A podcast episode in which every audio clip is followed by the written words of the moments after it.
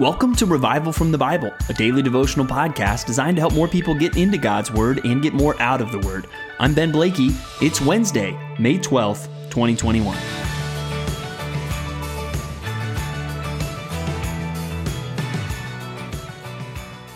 Well, as we think through our Christian lives, uh, there is one thing that we all have in common. There is one particular sin that every single Christian is going to have to fight against, and that is the sin of pride. That we will all be tempted to rely too much on ourselves, to think too much about ourselves, to focus too much on ourselves, to think higher of ourselves than we should think. And that is something, and it might look different for different Christians, but we will all be fighting that battle. And so that's why, as we think through the Christian life, one thing that we should all be in pursuit of every day is humility. We want to pursue humility. And as we dig into 1 Corinthians chapter 4 today, I think we're going to get a great lesson on what that should look like. What are some of the things that we should avoid, and what are some of the things that we should pursue? And so, as we think through 1 Corinthians, remember this is a church that there were a lot of issues. It doesn't really start with Paul addressing some theological topic. He's just kind of diving into different issues in the church. And it seems that this church is immature, it's divided. And here we're going to see one of the reasons for that is there's pride, there's arrogance going on in this church. And so instead of just thinking about, oh, those Corinthians, we need to really examine ourselves as we look out for pride in our own lives and as we really try to pursue humility as we follow Jesus Christ. I want to give you three things to consider from this passage as we think about it today in our Bible reading. And the first is consider your own judgment. Consider your own judgment. And this kind of flows in from yesterday, where we saw Paul being concerned about a judgment that everybody will experience as Christians. And so this is not a judgment of condemnation of heaven or hell. This is an evaluation of what we have done to serve the Lord. And, and some of those things are going to stand up under the test, and some of the things are going to be exposed. And you can see how personally he takes this here at the beginning of the chapter. Look at verse 1. It says, This is how one should regard us as servants of Christ and stewards of the mysteries of God. Even there, he, he's putting himself on a low place. There, the word for servants isn't the word doulos, which is used a lot in the New Testament. It's a word that kind of describes the under rowers on a ship, right? Just a very lowly service post. And then he says, Moreover, it is required of stewards that they be found faithful. But with me, it is a very small thing that I should be judged by you or by any human court. In fact, I do not even judge myself. For I am not aware of anything against myself, but I am not thereby acquitted. It is the Lord who judges me. Therefore, do not pronounce judgment before the time, before the Lord comes, who will bring to light the things now hidden in darkness, and will disclose the purposes of the heart then each one will receive his commendation from God. And so that's where you see Paul. He's clearly conscious of uh, the judgment that he will face before Christ, so much so that he's like, you know what? I don't really care what other people think about me. I don't even really care how I think about myself. There's only one opinion that matters, and that is the opinion of the Lord Jesus Christ. And as even as we think about that, there's ways I think that should be encouraging to believers. And there's ways that should be challenging. I mean, just to think the things now hidden in darkness and will disclose the purposes of the heart. Well, there might be times in life where you are being unfairly criticized. And you know the purpose of your heart is good. You want to honor Christ, but you are being slandered. You are being persecuted. You're just being treated unfairly. Well, wow, isn't the judgment of Christ an encouraging thought to you? That you know, hey, on that day, the purpose of my heart is going to be known. And Jesus is not going to unfairly criticize or judge me. He knows my heart. And that should all that thought should also be challenging to us as believers. Thinking about the things hidden in darkness that will be revealed. Are there things in our mind or motives in our hearts or actions in our lives that we think are revealed? They are going to be disclosed on that day. And see how that would put us in a more humble posture if we were just considering more our judgment that we will stand before the judgment seat of Christ. That would help us to be maybe less defensive as even as we take unfair criticisms from others. And it would also teach us to really examine our own hearts and really to pray things like, God, search my heart. Uh, see if there be sin in my life. Because if there is, God, I want it exposed now so I can deal with it. I don't want it exposed at the judgment seat of Christ. So as we pursue humility, first, consider your own judgment. Next, consider your goals. Uh, we see that he kind of takes them to task and he starts to get as we're going to see both in 1st and 2nd Corinthians he, he can get a little sarcastic with them and in verse 8 he says already you have all you want. Already you have become rich. Without us you have become kings. And would that you did reign so that we might share the rule with you. So I think these are some sarcastic statements, but then he starts talking about the apostles. Oh, we're last of all, like men sentenced to death, because we have become a spectacle to the world, to angels, and to men. We are fools for Christ's sake, but you are wise. We are weak, but you are strong. You are held in honor, but we in disrepute. To the present hour, we hunger and thirst. We are poorly dressed and buffeted and homeless. And when we labor, working with our own hands, when reviled, we bless. When persecuted, we endure. When slandered, we entreat. We have become and are still like the scum of the world, the refuse of all things. And we see clearly Paul's life of ministry did not lead to riches. It did not lead to a lot of what the world would envision as success. It led to a lot of suffering and a lot of hardship. And it seems that the Corinthians, in their immaturity, were just kind of expecting they were just going to be flying first class to the kingdom.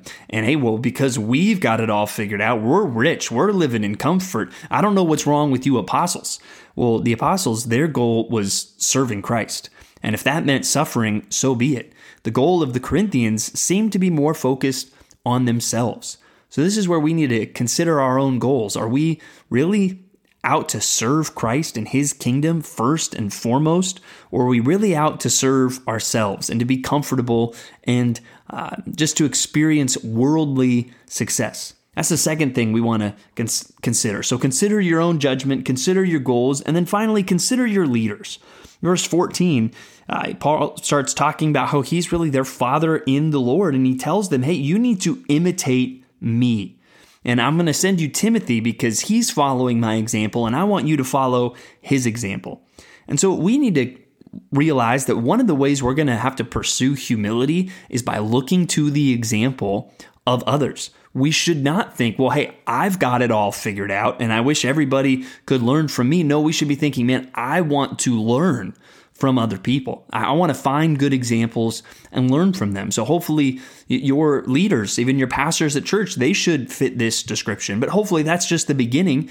Hopefully there's uh, people in your church, maybe some even the same age as you, some older than you, maybe even some younger than you, that you are challenged by their example.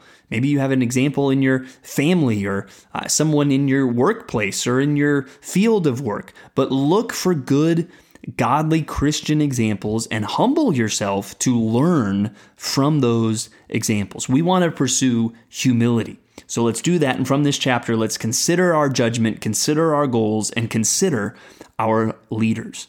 And even as we think about humility, uh, and even there's a great uh, sentence in there in 1 Corinthians 4 where it talks about what do you have that you did not receive? Right? That's the attitude we want humility, not acting entitled in any way. And we get a glimpse of a character in the Bible that lived that out in Mark chapter 7. Mark chapter 7, 24 through 37. And we'll, we'll really look at the first part of that passage where there's this Gentile woman that comes and begs Jesus to cast a demon out of her daughter.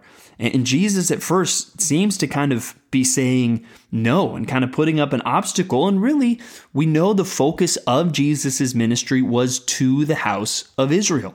And then we see through, especially Paul, that ministry expanded to the Gentiles. But Jesus' focus in his earthly ministry, especially, was more on the house of Israel. And so he says in verse 27 Let the children be fed first, for it is not right to take the children's bread and throw it to the dogs. And so I think what he is saying there is, hey, I'm here to focus on the people of Israel. But look at her response. She doesn't get offended. She doesn't get defensive. She doesn't act entitled. She just says, Yes, Lord. Yet even the dogs under the table eat the children's crumbs. And Jesus is impressed by that answer clearly in verse 29. He says, For this statement you may go your way. The demon has left your daughter. She came to Jesus not acting like she deserved anything. She was hoping just for the scraps falling from the table. And as we come to Christ, may we come uh, not acting like we deserve anything, but coming humbly. And even though as Christians we can come boldly, we come boldly in the name of Jesus, knowing that it is only because of Jesus that we even have access to God. So, this is another example that hopefully will encourage humility in our own hearts and lives. We see a little bit of a different example in 1 Samuel as we go to 1 Samuel chapters 9 and 10. 1 Samuel chapters 9 and 10. And here we're introduced to the man who will become, by the end of our reading today, King Saul. And I remember my dad always used to call King Saul the Burger King King. Going back to that old slogan, have it your way right away. Well, King Saul wanted it his way. And that's the thing, we know that from the beginning. So it's kind of hard to read these initial chapters without knowing what happens to Saul. And that's where I think what we see here, Saul was uh, not uh, not everything that Saul did was wrong, but we do, I think, start to see problems even in our reading today. I think him hiding in the baggage as he is proclaimed king, I don't think that was a godly act of humility. I think that was more fear and a lack of confidence in the God who had said, I am going to make you king. And ultimately, I think in King Saul, we're going to see someone who is fearful, someone who does want to have it his way right away. And it's not going to be the most encouraging example. And now, again, as you read today, you don't want to necessarily read every little thing that Saul does in that negative light. But I do think we start to see some concerning things that we know will play out over the course of the life of King Saul. Finally, we get to Psalm 59, verses 1 through 7. And this is a prayer, uh, a prayer really for deliverance. And that's a common theme that we see in the Psalms, someone in a hard situation coming to God. And the way we've broken up this psalm, we'll read most of the resolution of this thought tomorrow. But it begins Deliver me from my enemies, O my God. Protect me from those who rise up against me. Deliver me from those that who work evil, and save me from bloodthirsty men. And when we come to hard situations or situations where we need deliverance, may we go to God uh, with this same level of fervor. And may we go, as we've seen from our other passages today, with humility, coming to God not as if we deserve something on our own, but coming boldly in the name of Jesus and seeking help. So, as we live out this Wednesday, may we watch out for the, the pride that could be creeping into our own hearts and let's pursue humility together. Thanks for digging into God's Word with me today on Revival from the Bible. For more resources, check out revivalfromthebible.com. To learn more about Compass Bible Church Treasure Valley, go to compassbible.tv. The grace of our Lord Jesus Christ be with you.